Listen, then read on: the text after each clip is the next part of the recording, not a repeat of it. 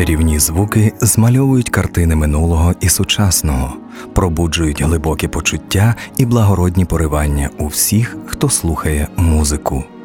Про славетних творців музики, вітчизняних та зарубіжних композиторів, про цікаві сторінки їхнього життя і творчості розповідає Ірина Фіалко.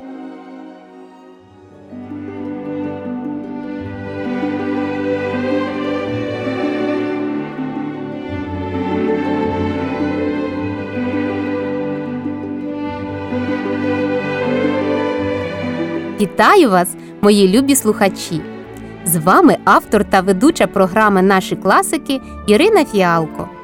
Сьогодні ми познайомимось із чудовим музикантом та композитором 19 століття Феліксом Мендельсоном.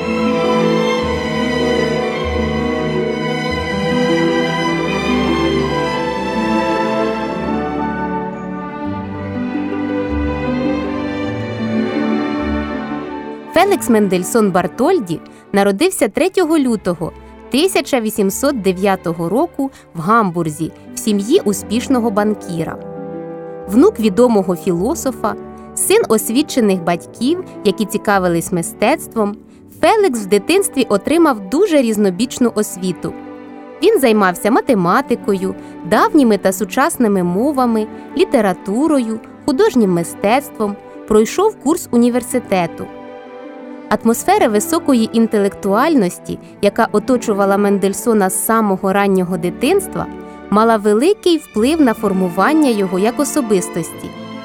Ще юнаком він мав можливість тісно спілкуватися з самими блискучими представниками научної та художньої інтелігенції, які відвідували салон його батьків у Берліні. Серед них були Гегель, Яків Грім, Гейне, Вебер, Паганіні та інші.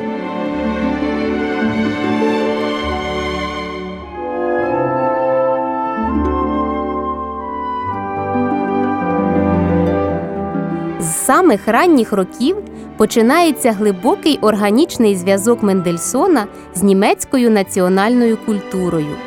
Він добре знав життя інших країн Європи, вільно володів декількома іноземними мовами мав широкі особисті та професійні зв'язки у Франції, Італії та особливо в Англії, але ніколи ні в молодому віці, ні в зрілі роки він не уявляв своєї діяльності десь поза Германією.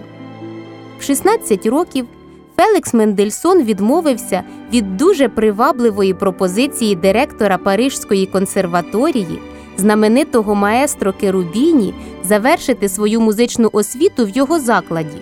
І зробив він це тільки тому, що оперне мистецтво Парижу 20-х років 19 століття здавалось йому дуже далеким від ідеалів вітчизняної класики.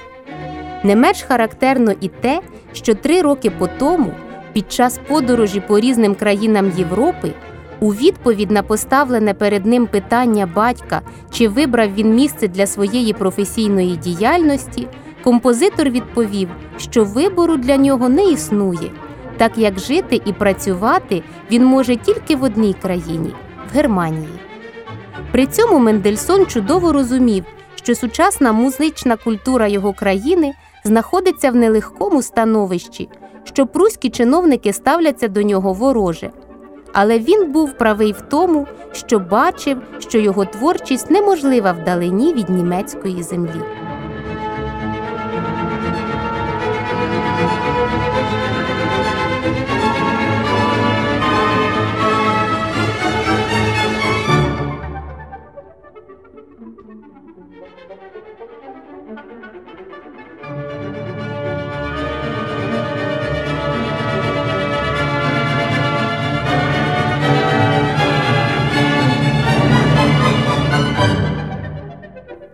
Значне місце в біографії Мендельсона належить його вчителю по гармонію Цельтеру, який виховував свого учня на ідеалах класичного музичного мистецтва.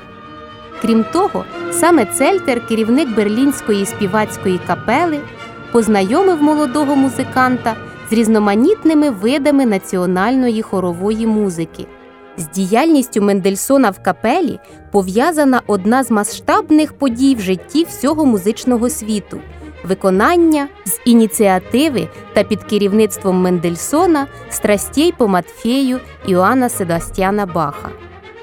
Відкриття Мендельсоном цього твору, який пролежав в архівах близько ста років, стало початком відродження Баха, тобто широкого руху передових музикантів за вивчення забутих та невідомих рукописів геніального композитора XVIII століття.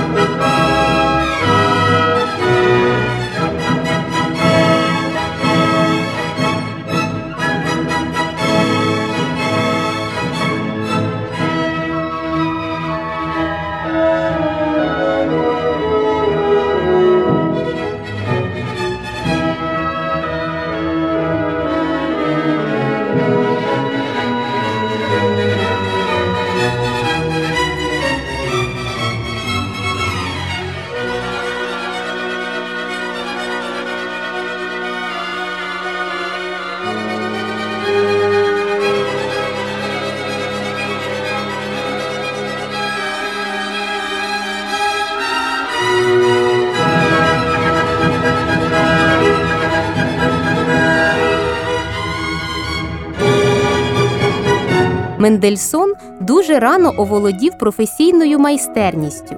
В 9 років відбувся його перший відкритий концерт. А через рік, в 10 років, він став інтенсивно складати музику і вибрав для себе шлях композитора.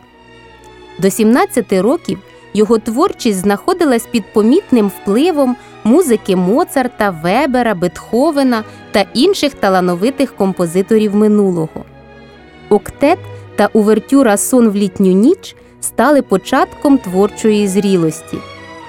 В кінці 20-х та на початку 30-х років Мендельсон створив ряд своїх самих видатних та стилістично завершених творів. Увертюра Прекрасна мелузина, перший зошит пісень без слів, італійська симфонія, перший концерт для фортепіано з оркестром.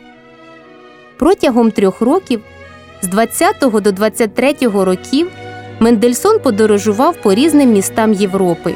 Був в Англії, Шотландії, Австрії, Італії, Швейцарії та Франції.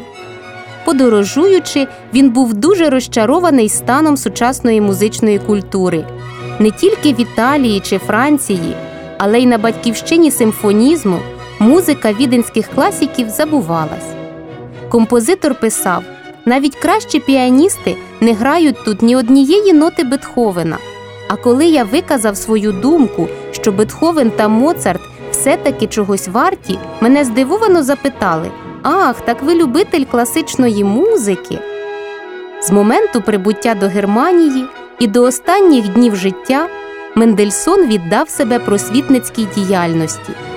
Він їздив по всій країні в пошуках творів, які його цікавили, і в результаті багатьох зусиль на концертній естраді, на оперній сцені, в церквах залунали великі твори композиторів-класиків. Це була хорова музика Палестрини, Генделя, Баха, Перголезі, 8 та 9 симфонії Бетховена, Дон Жуан та Фігаро Моцарта. Будучи одним із самих блискучих віртуозів свого часу, Мендельсон у фортепіанних та органних концертах був перш за все пропагандистом серйозної музики.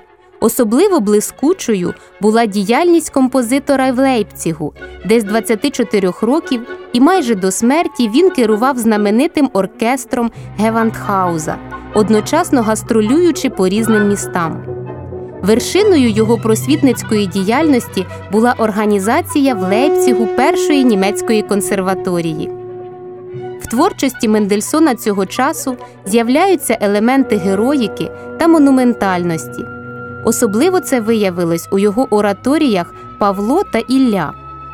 Я уявляю Іллю справжнім сильним пророком, писав композитор, якого нам так не вистачає в наш час. Дуже напружене життя цього періоду привело композитора до великої втоми, і тому з 1846 року він був вимушений відмовитись від педагогічної та диригентської діяльності. А 4 лютого 1847 року Мендельсон помер у віці неповних 39 років. Він знаходився в самому розквіті творчих сил та артистичної слави. На завершення нашої програми ми почуємо знаменитий твір Фелікса Мендельсона Весільний марш із увертюри Сон в літню ніч. А я прощаюсь з вами на все добре.